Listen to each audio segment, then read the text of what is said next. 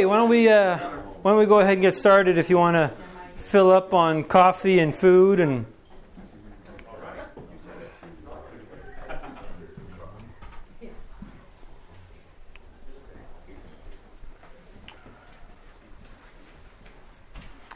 Now, before we uh, we dive into uh, into the book of Hebrews, uh, we're going to start that next week in Hebrews one. There's a, I think it's important because of the theme being Jesus is better now, live by faith. I want us to talk about faith because I think it's something that is misunderstood. Um, and so let's take a look a bit about what faith is and, and what it's not and so forth. So, thinking about the significance of faith, Ephesians 2, verses 8 and 9. Um, some of the most uh, uh, powerful verses and famous verses of the New Testament, which says that we've been saved by grace through faith. And, and faith is, is so crucial, it's so, um, it's so foundational to what we believe and to what Christianity is. We, we talk about Christianity as not being a religion, but one of a relationship, which is the result of our faith in Christ. Um, John 3:16, the probably most famous verse of the New Testament. For God so loved the world that he gave his only begotten son that whosoever believes, whoever has faith, that's the same word. Whoever has faith shall not perish but have eternal life. And so without faith, we're lost. We're not saved. We're still in our fallen condition. But with faith, God rescues us. And so faith is so crucial to that. Uh, there's a couple stories in the in the New Testament in the Gospels. In Luke chapter 8, verses 43 to 48, it tells a story of a woman who was, was bleeding for 12 years. And, and she had a problem. She had, she had an issue. And she, she reached out to touch the hem of Jesus' garment. And, and Jesus felt this something come out of him. And he looked to this woman, Who touched me? He says. And, and she says, I did. And, and the response is, Your faith has made you well. Uh, again, later on in, in Luke 18, it tells how a blind man was healed. And again, Jesus says the same thing Your faith has made you well. Now, I, I want to be clear about this. It's not the power of faith. Faith in of itself has no power. Faith is really the, it's more of a matter of where will you put your faith. That's where the power is. Um, f- for example, suppose I were to walk out onto a sheet of ice, and that sheet of ice is uh, about half a centimeter thick, but I have all the faith in the world that it's going to hold me. What's going to happen? Are you saying I'm overweight? Is that is that the problem? I got faith. I believe it though. I believe I'm going to be able to, to stand on this ice. Does that matter for anything? Wishful, wishful. It's wishful thinking, yeah. It doesn't matter. No matter how much faith I have, I'm still going to go crashing through because it's not my faith that holds me up, it's the ice that holds me up. Now, if that ice is, is 10 feet thick and I step out onto it, and I have very little faith, will I go crashing through? No. no. So it's, it's not a question of, of the, the faith that I have as much as what I'm putting my faith in. That's the issue. So here, where he's saying your faith has made you well, it wasn't the faith in and of itself, it was the faith in who? Jesus. In Jesus that made them well. When Peter was walking on um, the water mm-hmm. um, and he was just looking at Jesus, that event, like, it's like against the natural the, nat- the natural way of because the water That's right. But but who is he putting his faith in? In Jesus. And then he got his eyes off of Jesus, and now where his where is he parking his faith? He's now putting his faith in himself, and guess what happens? Down he goes. Uh, there's a misconception out there that there are those who have faith and those that don't. The reality is everybody has faith. Everybody has faith. We as Christians, we place our faith in Jesus Christ. Jews, they place their faith in the law. Muslims, they, faith, they place their faith in their abilities to, to um, complete the five pillars of Islam. Um, even atheists have faith. Their faith is that there is no God. So no matter who you are, you have faith of some sort. So the question is, who are you or what are you putting your faith in? Are you putting your faith in Jesus? Are you putting your faith in a person? Are you putting your faith in yourself? Are you putting your faith into a religious system? Where are you placing your faith?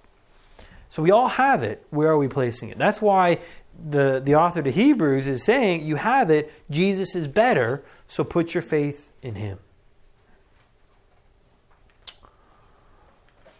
So let's understand before we, we really get a grasp on what faith is, think about what faith is not first. And the first thing it's not, it is not wishful thinking. You know, some people they put their faith in faith. And if I if I had enough faith, then this would happen. If I just believe enough, then that's going to make this happen. I can have all the faith in the world that I'm going to grow and be six foot six.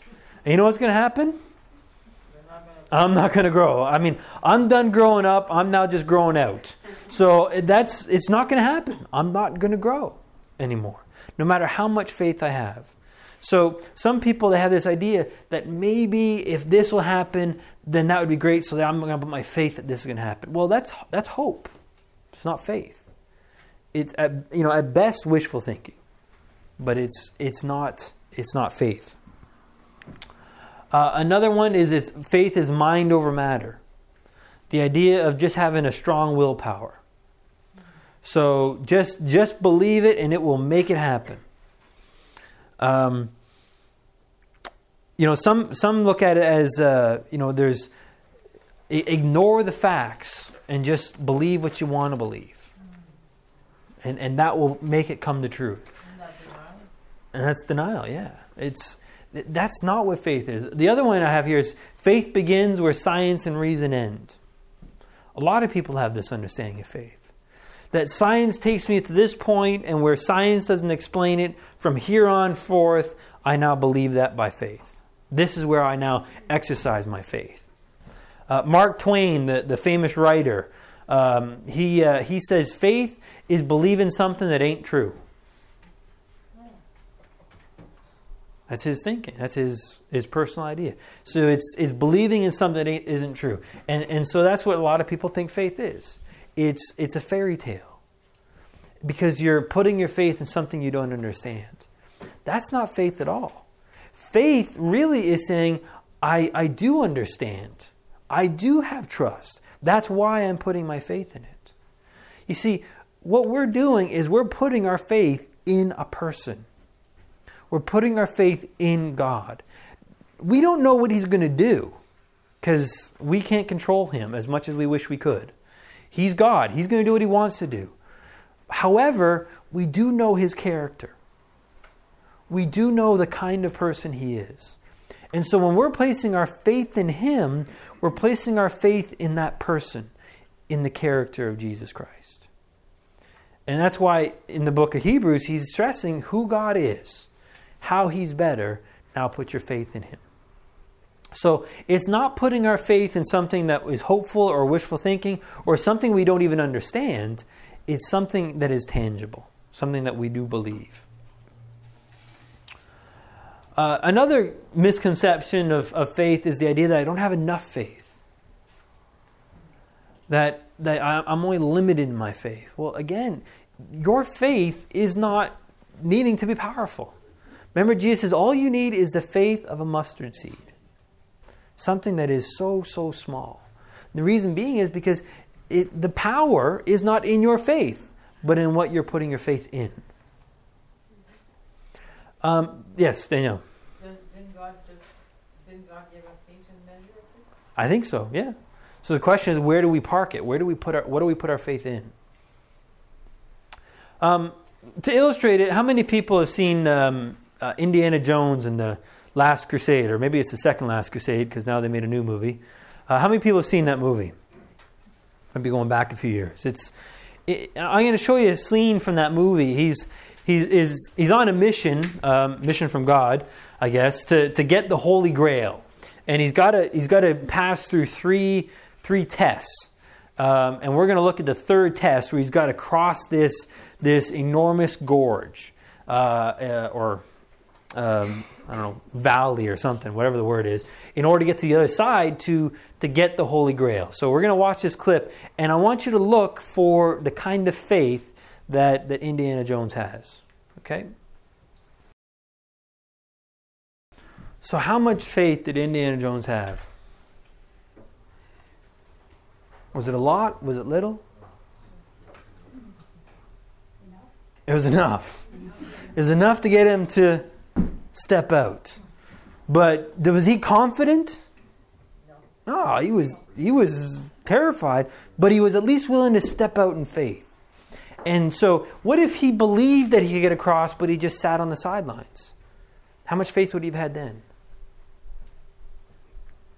Well, I think he'd had zero faith. Faith is the idea that it's there and I'm going to trust it. I may feel nervous about it, but I'm willing to step out onto it. And what little faith he had, notice he didn't go crashing down. Why not? It wasn't his faith that kept him up, it was the bridge across that kept him up. The bridge across that supported him. Right? There's a great story in, uh, in the book of Acts, in Acts chapter 12.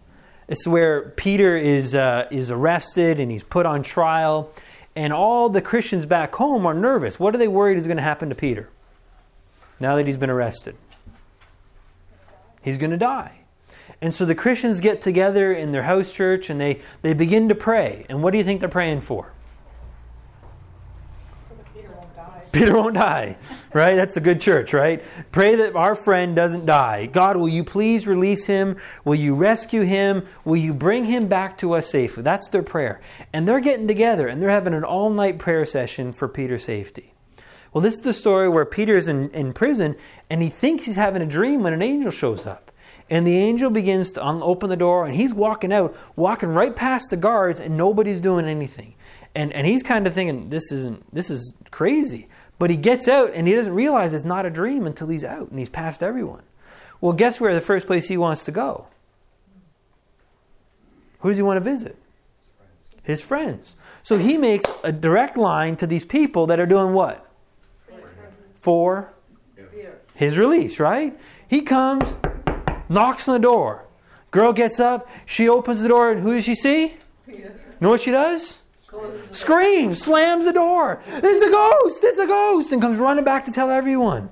Now, what was she just praying for? And then when she saw Peter's release, what did she believe? She believe it was him.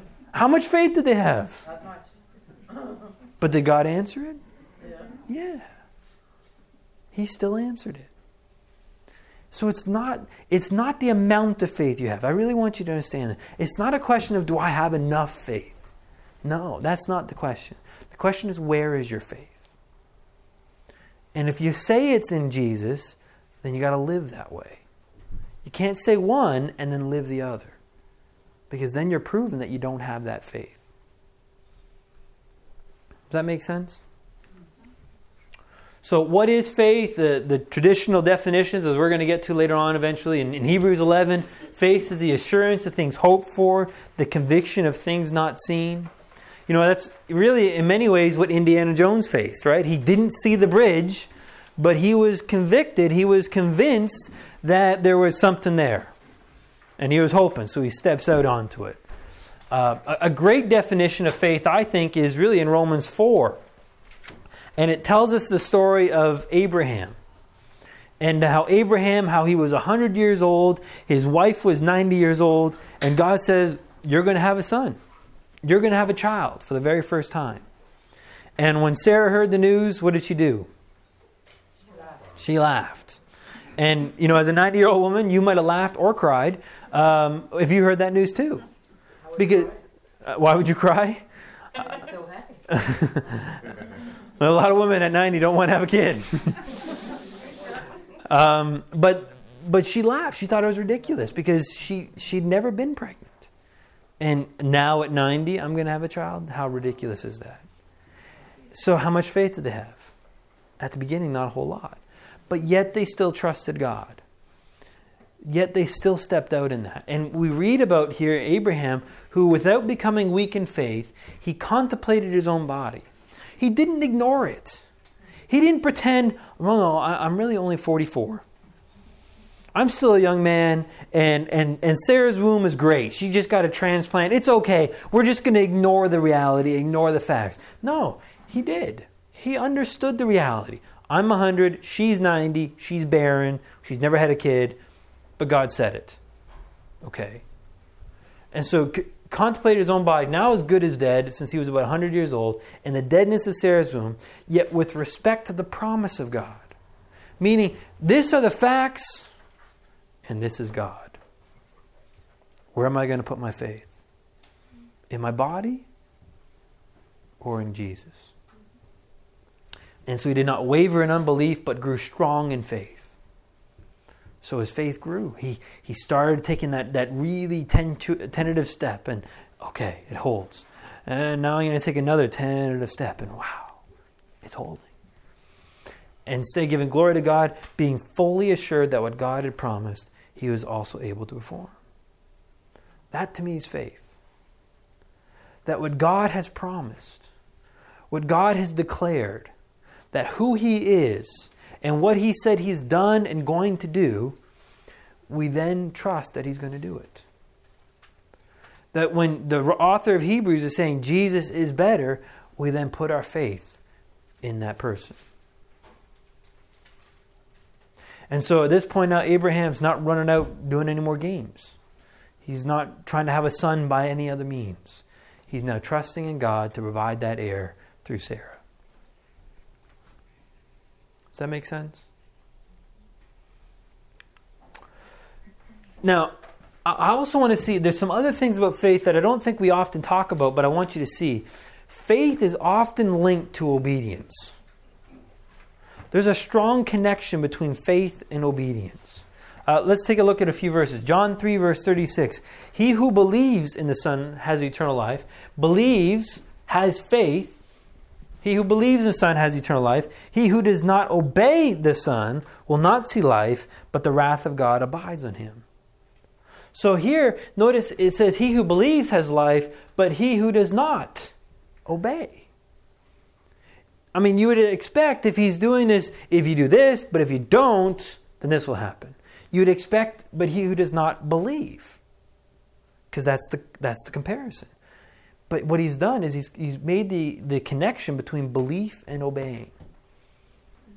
Does that make sense? Do you see that?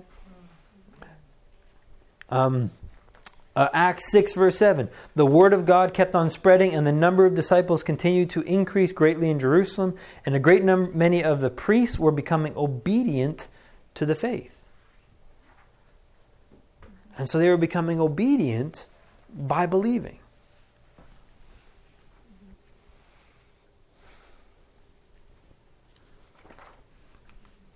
Romans 1 5, through whom we have received grace and the apostleship to bring about the obedience of faith among all the Gentiles for his name's sake.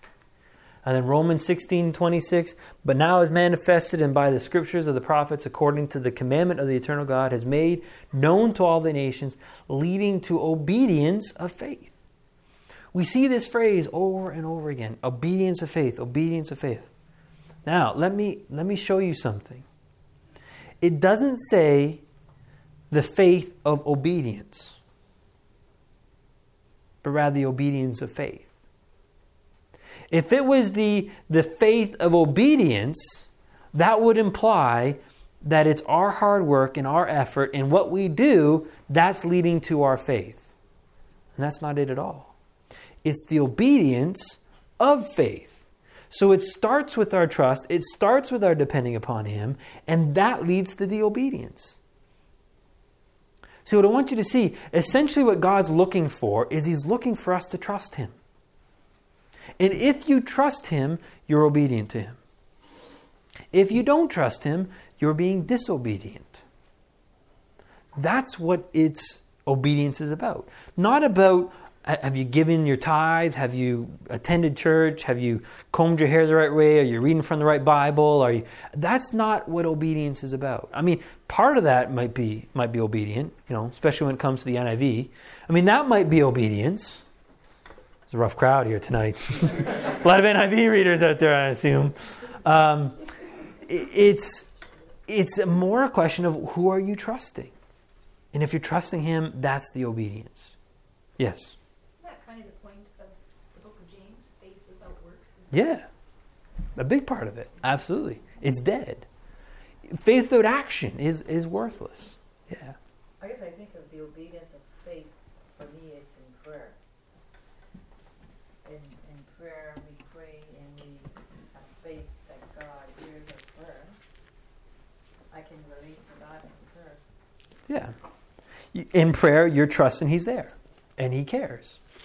Most of the time I trust, but some of the time I don't. Well, if you're praying at that moment, you're trust. You may have, you know, sh- you know, shaky faith, much like Indiana Jones did when he stepped out onto that bridge, but you're doing it still. And that's the key. You're taking a step of faith no matter how shaky it is, but you're still doing it. I always thought if I was praying with a lack of faith, it wasn't good. Hey, you're praying. That's what he's looking for. You're going to him. That's what he's interested in. Yeah. One lie, God, hallelujah. Right. Um, turn in your in your Bibles to Hebrews 11 and verse 6.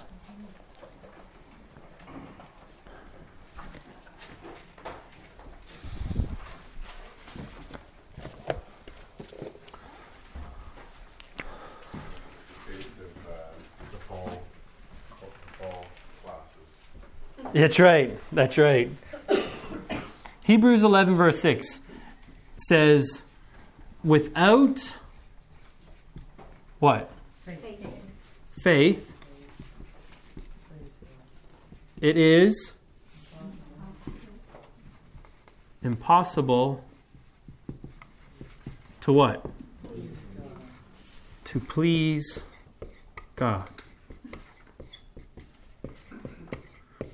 You know what I think we think this verse says sometimes? We think it's impossible to have it's impo- sorry, without pleasing God, it's impossible to have faith in God. I think we get these two mixed up. And so our approach becomes now am I doing enough? Am I working hard enough? Am I pleasing God enough? And if I am, then that shows that I have faith in God. And it doesn't start with the pleasing God, it doesn't start with the works, it starts with faith. And that faith, real faith, authentic faith, is going to lead to pleasing God. Because that faith is trusting God. For what? For Him to live in and through us. And if Jesus is living in and through you, guess what you're going to do? You'll please God. So this isn't something we, we try to do, this is just a byproduct of faith. Yes?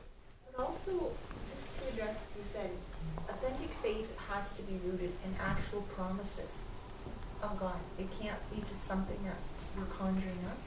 No, It's yeah. not written here that this is Well, think about what Hebrews 11:1 says, right? Faith is the assurance of things hoped for and the conviction of things unseen. And so we read the Bible and we see the character of God. We see who God says he is. And now we understand his character, we understand his heart. And so I go to him trusting that this God is who, who he says he is. That he does care about me, that he's interested in me. Now, how he answers that prayer is up to him.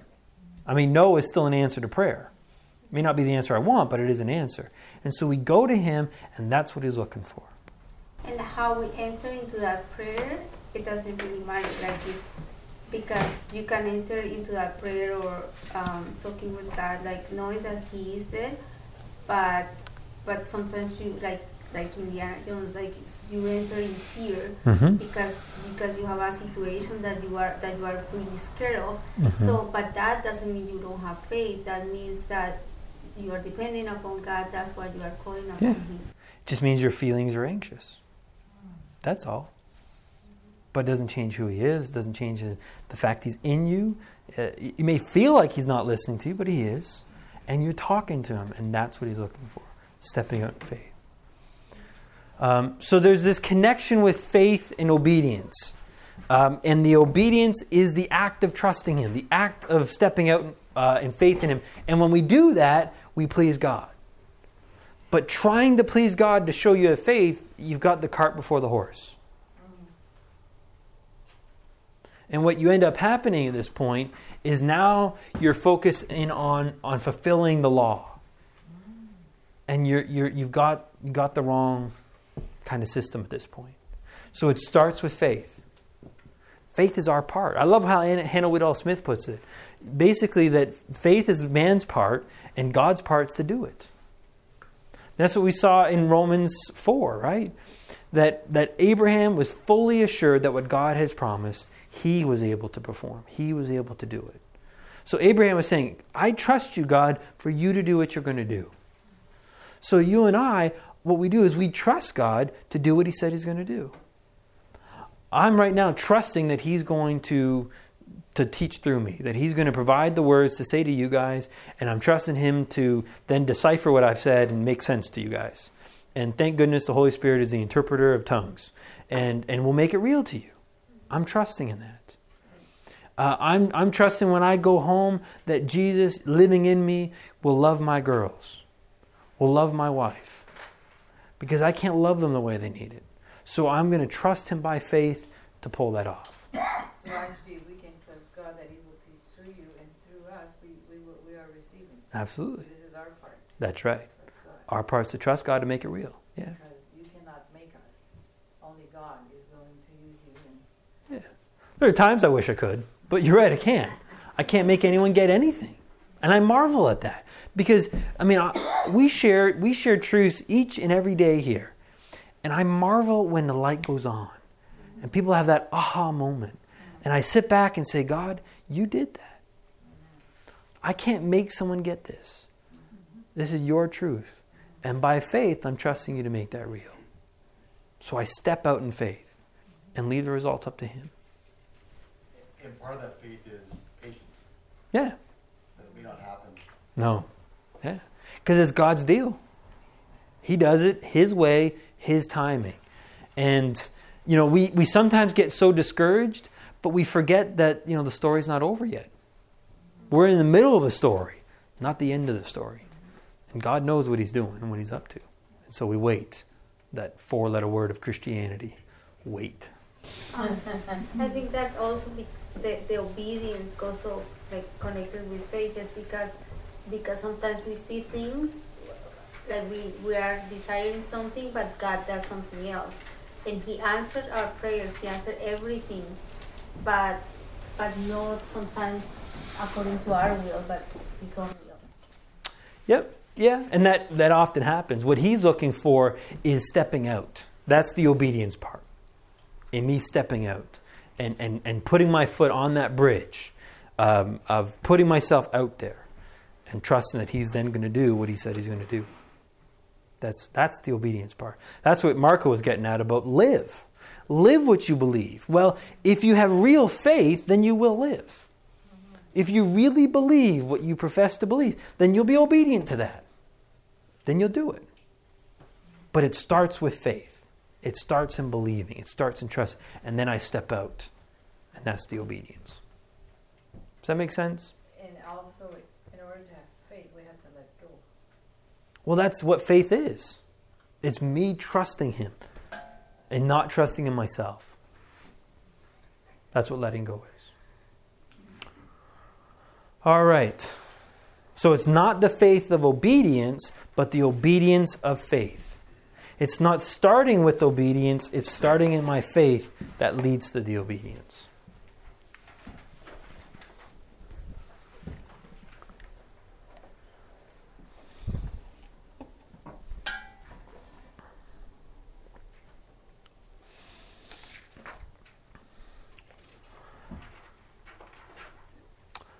All right, if you, if you turn your page, uh, there's some different quotes of, of note, I thought, on um, regarding faith. I thought they were interesting quotes to include. There's a lot of them. We're not going to read them all, but, but some interesting ones. One by Oswald Chambers Faith is deliberate confidence in the character of God, whose ways you may not, not understand at the time. And so I don't understand what he's doing. How many people have been there? Where you thought, God, you know, I would have done it differently. I, I would have, you know, played the hero and rescued the person. I would have uh, not lost the job. I would have healed the person. I would not have had that child so rebellious. I would have done it differently. How many people have thought that? Well, you're not alone. Because God is not someone easily understood. His ways are so much different than our ways. And that's a good thing. That's a very good thing. So, what Oswald Chambers is getting at here is the deliberate confidence. It's the choice I make. It's not easy. Paul talked about fighting the fight of faith. It's not an easy thing to do on the character of God. I don't understand what he's doing, but I understand his character. I know he's loving, I know he's faithful, and I know he's in control, and so I'm going to step out in faith and trust that, even though I don't get what he's doing. And I wouldn't necessarily do it that way myself. Uh, Hudson Taylor, the guy who coined the phrase the exchange life, he said, God isn't looking for people of great faith, but for individuals ready to follow him. Because what he's really looking for is that, that attitude of, I'm going to trust you. And that's what you're getting at, Marco, about live. Put your money where your mouth is. That's what he's looking for.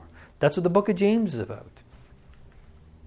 Um, Elton Trueblood, he said, faith is not belief without proof, but trust without reservations.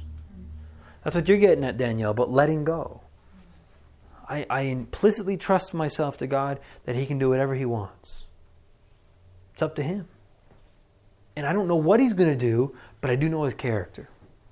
I do know He loves me. And that doesn't mean I'm not going to have any difficulties in my life, because life isn't about avoiding difficulties. Life is about knowing Him. And if it takes difficulties to know Him, then so be it. But I trust Him to, to lead me on this journey any way He sees fit, so I know Him.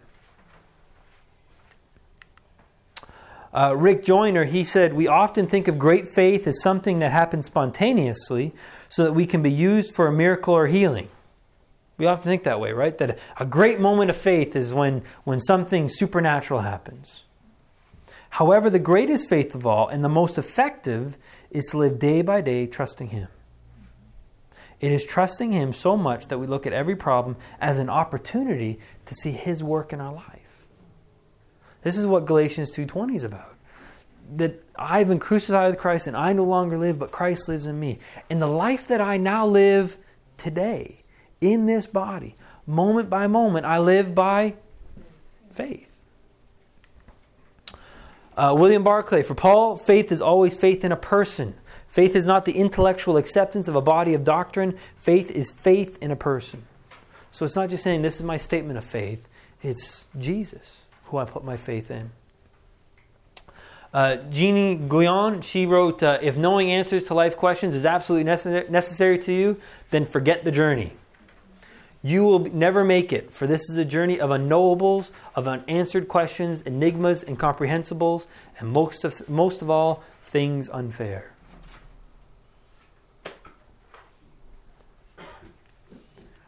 And then uh, an anonymous one uh, God always answers in the deeps, never in the shallows of our soul.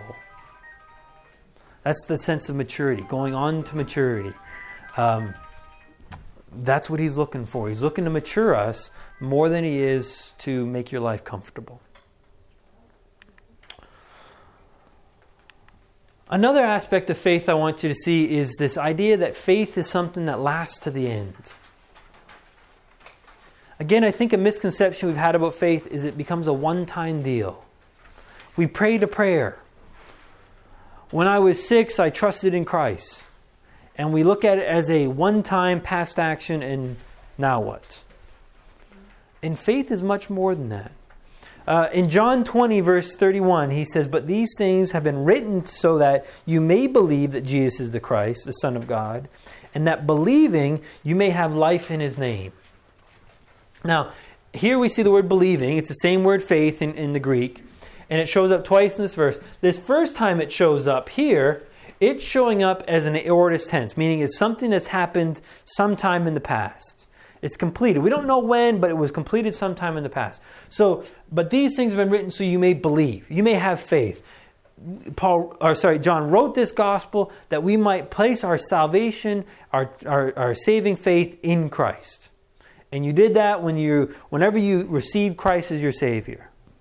But it goes on and it says that Jesus is the, is the Christ, the Son of God, and that believing you may have life in His name. Now, this believing is a present tense, meaning it's happening on a continual basis. It's not a one time deal, it's something that is ongoing. And so the Christian life is one of continual faith, of moment by moment faith. Uh, again, 1 Corinthians 15, 1 and 2. Now I make known to you, brethren, the gospel which I preached to you, which also you received, in which also you stand, by which you are also being kept safe, if you hold fast the word which I preached to you, unless you believe in vain. Now, here we see a condition.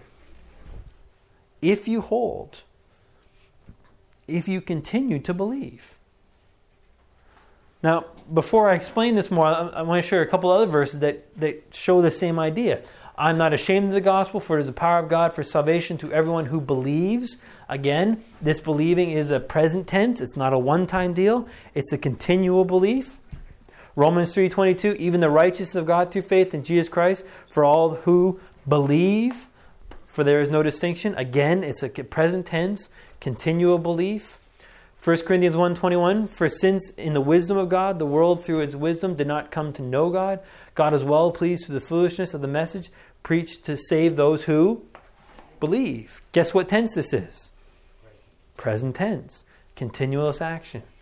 Revelation 2, 2, verse 20 Do not fear what you are about to suffer. Behold, the devil is about to cast some of you into prison, so that you will be tested, and you will have tribulation for 10 days. Be faithful until death, and I will give you the crown of life.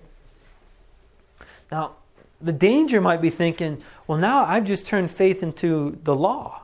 I turn faith into now I need to have faith, and if I don't have enough faith, or if I don't have the right faith, maybe I'm in trouble. And I now make faith the new standard by which I'm being saved. And, and that's not what he's getting at here. See, it's interesting. In Hebrews 3 and verse 6, it's for Christ was faithful as a son over his own house, whose house we are, if we hold fast the confidence and the rejoicing of the hope firm until the end.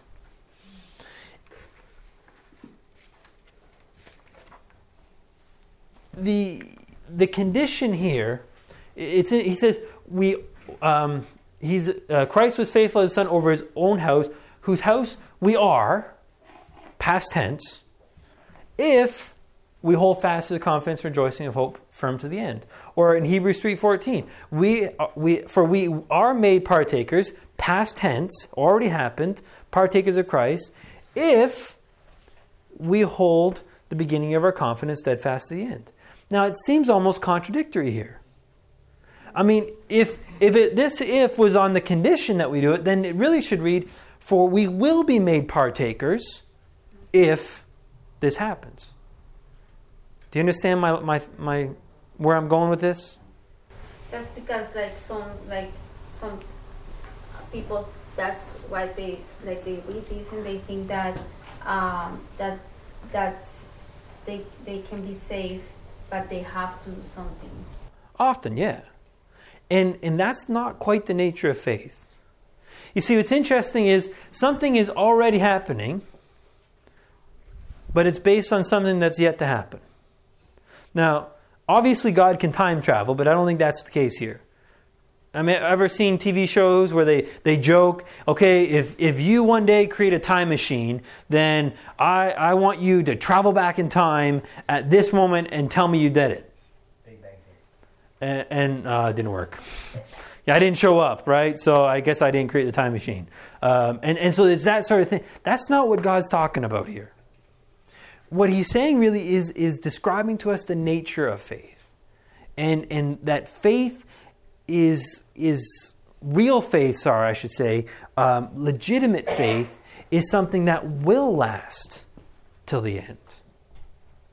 That it is not a one time flash in the pan, but something that will continue.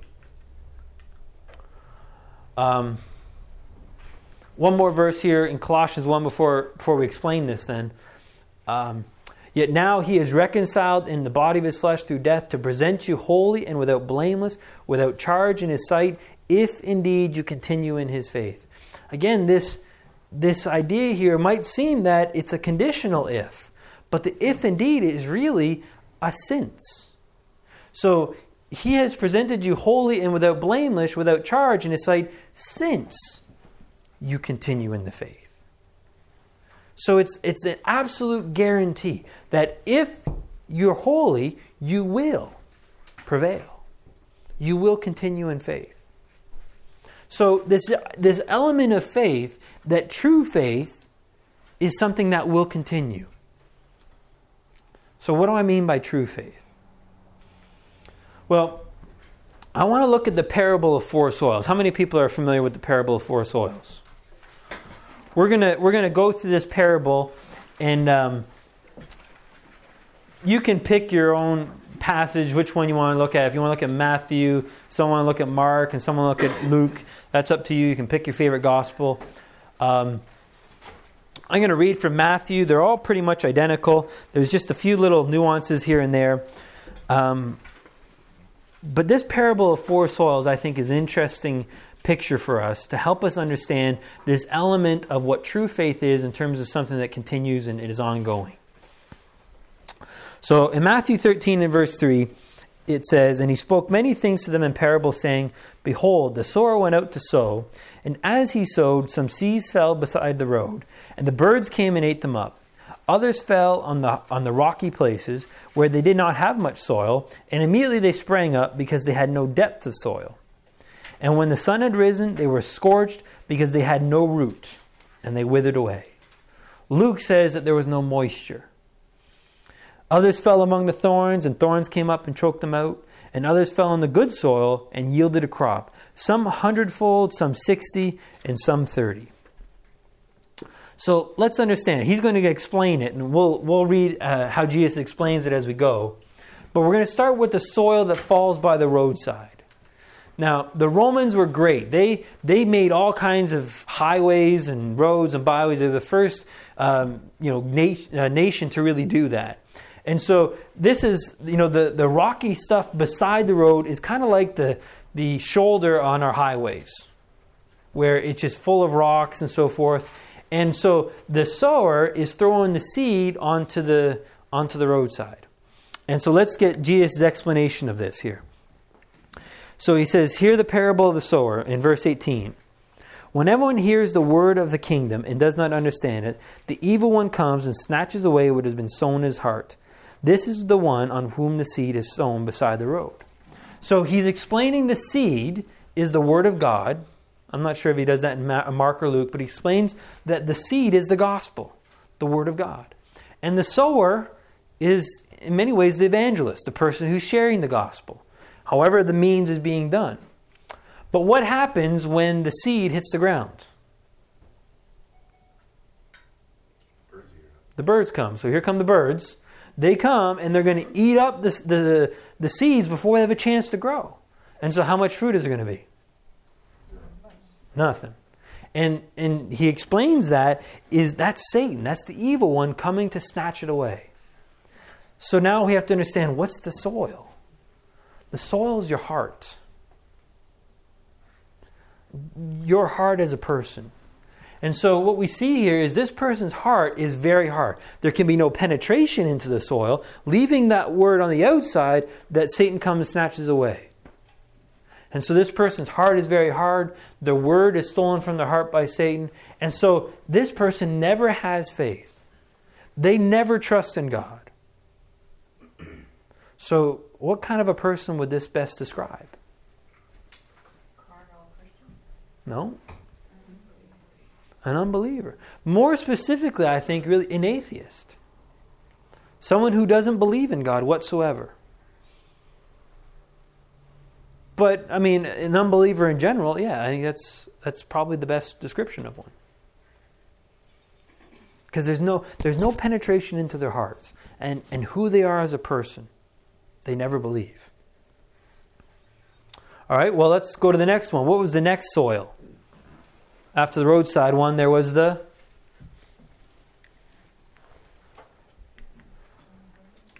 the rocky ground, the rocky soil, right? And so here's the one where uh, they they throw down the, the seed, and there's a little bit of dirt. There's a little bit, not much. And what immediately happens? Immediately, the plant springs up, very very quickly. But it's interesting that Jesus notes that there's no root.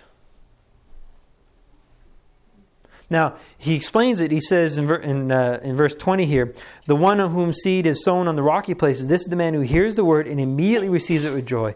Yet he has no firm root, many Bibles say. Well, the word firm is added, it's not actually in the original Greek. What the original Greek says is there is no root. So, how much has, has the Word of God penetrated into the soil, penetrated this person's heart? There's no penetration, none whatsoever. And so then when the sun comes out, that's the tribulation when, uh, when there's affliction and persecution arises the word, uh, because of the word, he immediately falls away. And so this, this tree which had, or the plant that had life, very quickly withers and dies. Because there's no root, there's no moisture. And he explains it as, as the sun, the heat, that's the trials and tribulations of this world. And so they seemed to believe. Their belief seemed to be temporary, but it wasn't really belief at all. And so what we see here is their heart is also very hard because there's no root, there's no penetration. When tribulation came, they left. They said, This isn't what I signed up for. I'm not interested. And away they went. And they only appeared to have faith, but they never did. It wasn't real faith, it wasn't a faith that lasted to the end. So, who would this be?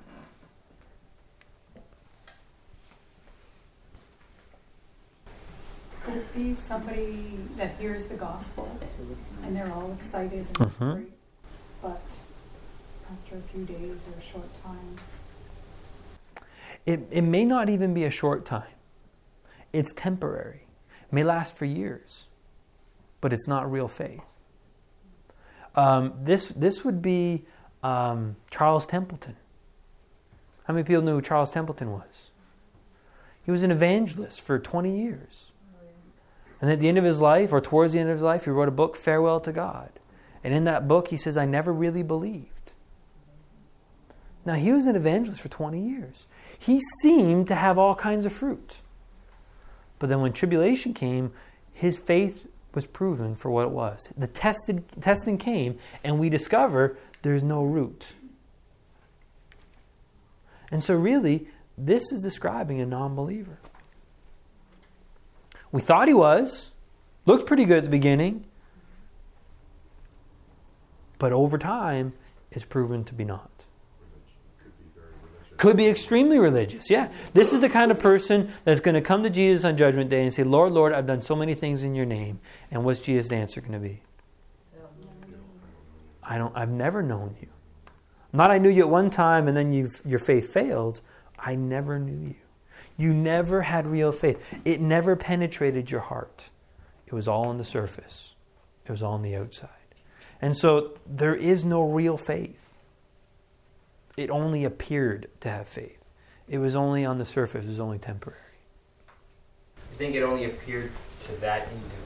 I think it only appeared to other individuals or to that one as well. Do you think you could even appear to yourself and be fooled yourself?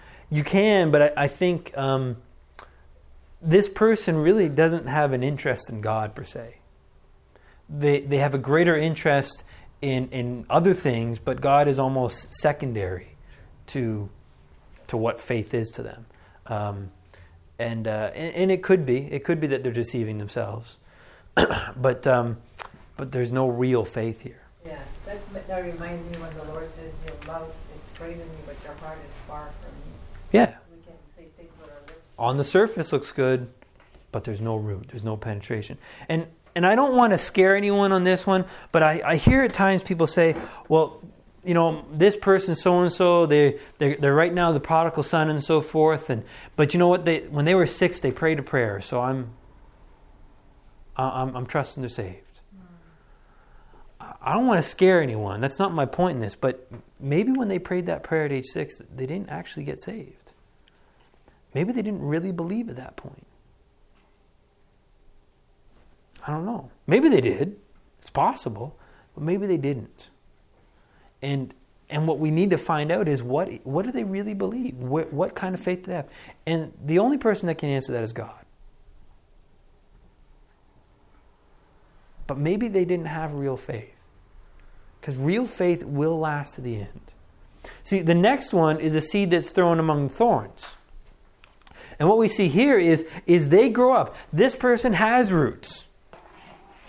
So they, they, they have it there. And it says that, that the fruit never really came to maturity. It started to come, but it never came to full maturity. And the reason was because all these other thorns quickly grew up and suffocated it. And so it's described here, and the one whom seed was thrown among the thorns is the man who hears the word, and the worry of the world and the defeat, deceitfulness of wealth choke the word, and it becomes unfruitful. So there was there was life, there was roots, there was an uh, was true faith, but they immediately got their eyes onto everything else, the cares of this world, and so their heart is soft. They receive the message with faith, but they get caught up in the cares of this world. They get their eyes off of Jesus. Who does that describe?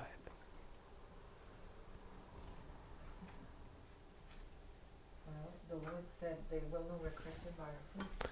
No, it doesn't say that. No, but I mean, there's no fruit. So the Lord said, It doesn't say they will know you're a Christian by your fruit. It doesn't say that. No, it doesn't. it's a Matthew, that passage in Matthew, but it doesn't say that you'll know that they're a Christian by their fruit. Oh. In the context, it says you'll know if they're a prophet by their fruit. That's in Matthew 7. But, but what kind of person is this? A carnal Christian. A carnal Christian. They do have fruit, it just never comes to maturity. And so this person is a carnal or immature Christian. And this is a big part of who the writer of Hebrews is writing to. People who've gotten their care, thoughts, and worries on the cares of this world. Why? Because they don't believe in what God said. They're not trusting Him. You compare that then to the final one, the good soil. Well, here now the, the, the seed is planted and immediately it begins to grow. And it begins to, to flourish. In fact, it becomes so fruitful that other plants begin to grow. And some 30, some 60, some 90 times over. So this is the one that's got all kinds of fruit here. And so this person's heart is very soft. There's all kinds of roots, all kinds of penetration. It's a very healthy plant because they also receive the message with faith. But this person has much fruit. Now, notice the amount of fruit varies. Some 30, some 60, some 90 times. So it isn't a matter of how much fruit you have. Even the carnal Christian has some fruit. It just was immature fruit. It never ripened. But this person's fruit is coming to fruition. Now, what's the fruit? It's not good works. It's the fruit of the Spirit. It's the life of Christ. His love, His joy, His peace, His patience. That's the stuff that's being shone through. And so this is describing the mature Christian. Now, here's the thing what we do the great danger, or one of the great dangers in this. We have that idea you will know them by their fruits. And so we immediately then become fruit inspectors. And you know what? God never asks you to be a fruit inspector. The only reason why he's saying in, Matthew 7, you'll know them by their fruits, is when it comes to understanding teachers and prophets. You will know these people are legit based on their lifestyle, based on what they're doing, how they're living their life. So if the guy says trust God and he's got five different wives, what does that tell you? Don't give him your money. right? Don't don't listen to this guy. This guy's a little crazy, and you'll know him by the fruits. That's what that verse is saying there. But what we want to do is now judge: is the guy saved or not saved? And that's not what it's about. Um, Romans fourteen.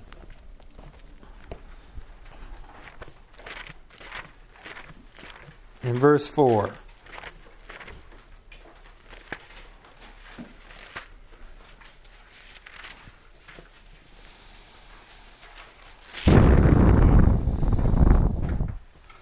Paul here says, Who are you to judge the servant of another? Well, I'm glad Paul's a little meek and mild here, aren't you? Who are you to judge the servant of another? I mean, when we start judging other Christians, whose servant are we judging?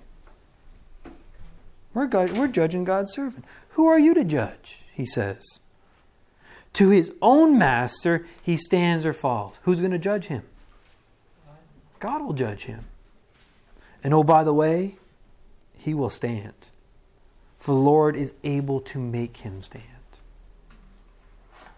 So God's got him covered. Real faith, no matter how much fruit he's got, God will look after him. So don't become a fruit inspector in order to pass judgment on people. That's not what it's about. You, I mean, you can look at their fruit and say, well, maybe this person needs Jesus. That's something else, because now you're going to love the person. But we often use it as an excuse to pass judgment to make ourselves feel better about ourselves. And really, what we're showing is the immaturity of our own fruit. So, we're not looking to judge other Christians, we're looking to love them. Does that make sense? We're looking at someone else's fruit, it could be plastic fruit that we're looking at anyway. And it may not be legitimate fruit, yeah. All right. So the question then is then which fruit or which soil describes your heart? Now, I hope it's not this one. I, I really hope it's not this one. I mean, you wouldn't be here if if you had this one. So we can, I think, safely ignore the roadside soil. But maybe it's the rocky soil. I don't know. It's not for me to tell you. It's for you to go before Father and say, God, what's the condition of my heart?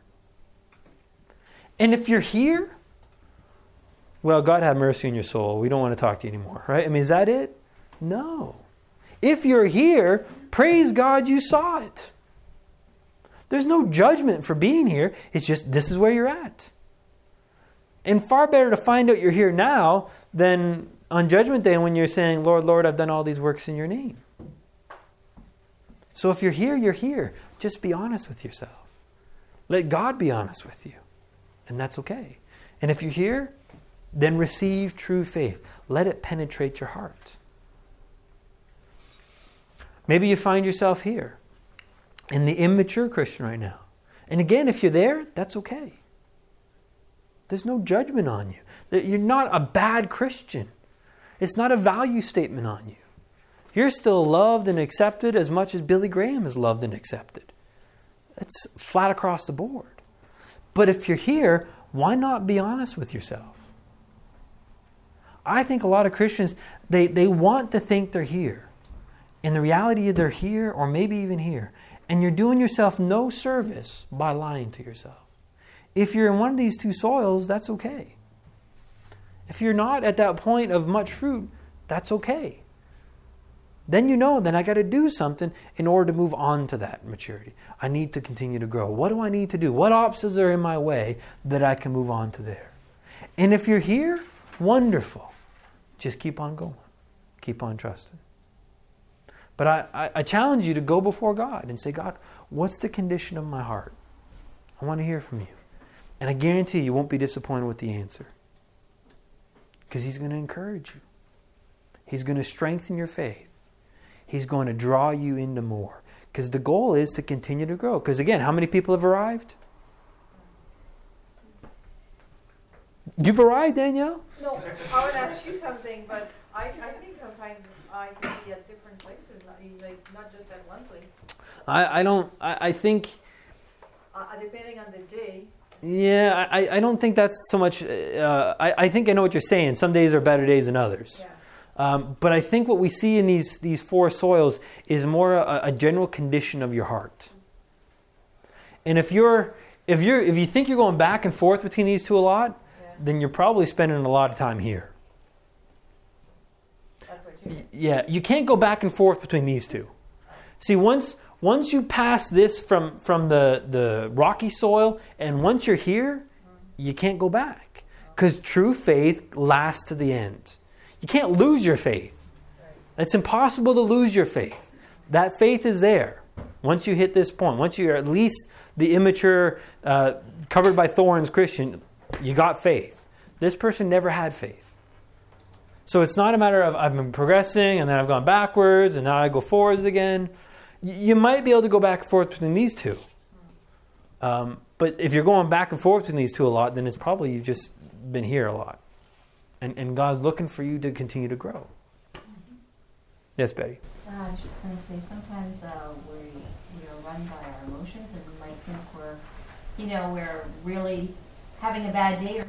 something. So our emotions kind of go into that instead of just trusting. That's right. Our faith is our faith and it doesn't matter how bad or good we feel, God still died on that cross and still That's saved right. us. And, and, and Satan likes to play havoc with our emotions. Absolutely. And- Mistrust what we've already done. by That's right. accepting Christ. And that's why he's and he's going to accuse you. And he's going to say, "Oh, you're this immature, no good Christian, or maybe you're not even a Christian at all." And that's why you go ask Father and say, "Father, where am I?" And he will tell you.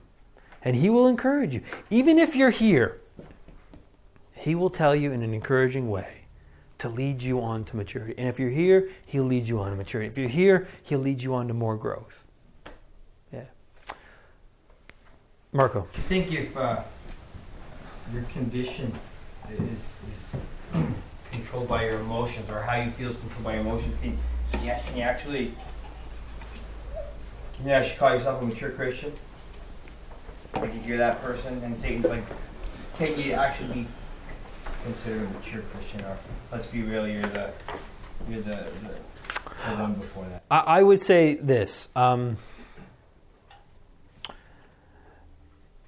Uh, was, yeah, I was thinking, Elijah was the guy I was thinking. Elijah is, I would say, a very mature Christian, but he was all over the map, emotional. I mean, he was going from Mount Carmel, trash talking the the prophets of Baal, thinking, you know, where's your God? Is he in the bathroom? And all that confidence. To moments later, oh, Jezebel's going to kill me. I better, I better flee. Uh, I'm in trouble. And so here is a guy whose emotions were all over the place, uh, but yet he was a mature Christian. Um, I'll, I guess you have to then define the word mature. Well, I think it's someone that's showing fruit, showing the life and life of God, um, and it it's it's not a it's not a test to see who's got more fruit and better fruit and what kind of fruit and the color of your fruit, because it's not a competition between us. Um, it, it it doesn't even matter what I think of your fruit because I'm not your judge. It's a small thing to be judged by any other person. God's the one. And and so the question is is is he wanting to us to go on to maturity? And none of us have arrived. So obviously the answer is yes. But is it I'm stuck here? Am I stuck here? Where am I stuck along this path? That's all we're we're going to Father to find out. And uh, perhaps the more mature we are, the more Satan can wreak havoc with our emotions, make us maybe think we're not. Uh, maybe. Maybe. Um, two things. One, like I think that there is a lot of hope um, because we are all in a, in different journeys, Yeah. and and and that if we see it that way, we will be more understanding and merciful and loving towards our other Mhm. fellow Christians because we are all in different stage of our journey, Yeah. and and God will decide when we go, you know, how how deep or whatever. God is in control of that. And the other thing, like uh, kind of like a question, like like would it would it be fair to say that we can pray for people that are over here, Absolutely. and then God wants everybody to be saved. So, Absolutely. So God can soften their hearts and make that That's right. so they can receive. Absolutely. Here, here's the thing: which of these two is a better Christian? The guy in the the the thorny soil, or the guy with the fruitful soil? Who's a better Christian? We have the same. They have the same. Yeah. One's not better than the other. Jesus is better. Yeah. you you pass you pass week one. They're the, they're equal because Jesus is in the both. So we get so hung up on, oh, I I guess I'm not measuring up or I'm not good enough. That's not the point. They're they're equal in value. They're equal in righteousness. It's just that this one has gotten his eyes off of Jesus and onto someone else, and or something else, and and this one has taken to heart that Jesus is better, and he's believing the things he's professing to believe. I gotta do one more question and then we gotta close. Unless you want to keep asking questions, that's fine. But More of a comment, Ross, and I think it's, um, I guess it's our heart, to guard our heart. We're told to guard our heart. And so when we don't guard our heart, there's things that happen. We can get distracted and have influences flow in and sort of mess us up. Um, but that's one aspect when you look at the different soil conditions and if the soil represents our heart, there's this whole aspect of guarding your heart. It's a pretty important topic. yeah, I, I, I don't know if the parable addresses guarding your heart in the parable, um, but um, obviously it is important to guard our heart. Yeah. Um, yeah. All right. All right. Next week we'll get into the book of Hebrews, which is, you know, important to do in, in a class on the book of Hebrews. Um, so we'll do that, and, um, and so I look forward to seeing you guys next week. Let me pray before you head out. Heavenly Father, we thank you for this tremendous book that we don't know who really wrote it and who he wrote it to, but we thank you that you wrote it. And ultimately, you wrote it for us as well. And I, I'm trusting by faith that you have something you want to say to each of us in these next uh, now four weeks. May we hear from you. May you speak to our hearts as to where we are right now on our journey and what it is you're wanting to do. That we may go on to maturity. That we may go on to know you and experience life in you as you so desire. Because your Son is far better than anything we can imagine. And so I pray, Father, if there's anything that we're trusting that is not Him, may you show that to us and begin to teach us to trust in you. We ask this in your Son's name. Amen. This message was recorded by Crossways to Life. It is the desire of Crossways to Life to know Jesus deeper and disciple Christians to experience life in Him through the message of the cross. For more information about our ministry, upcoming courses and events, or how to contact us, please visit our website at www.crosswaystolife.org.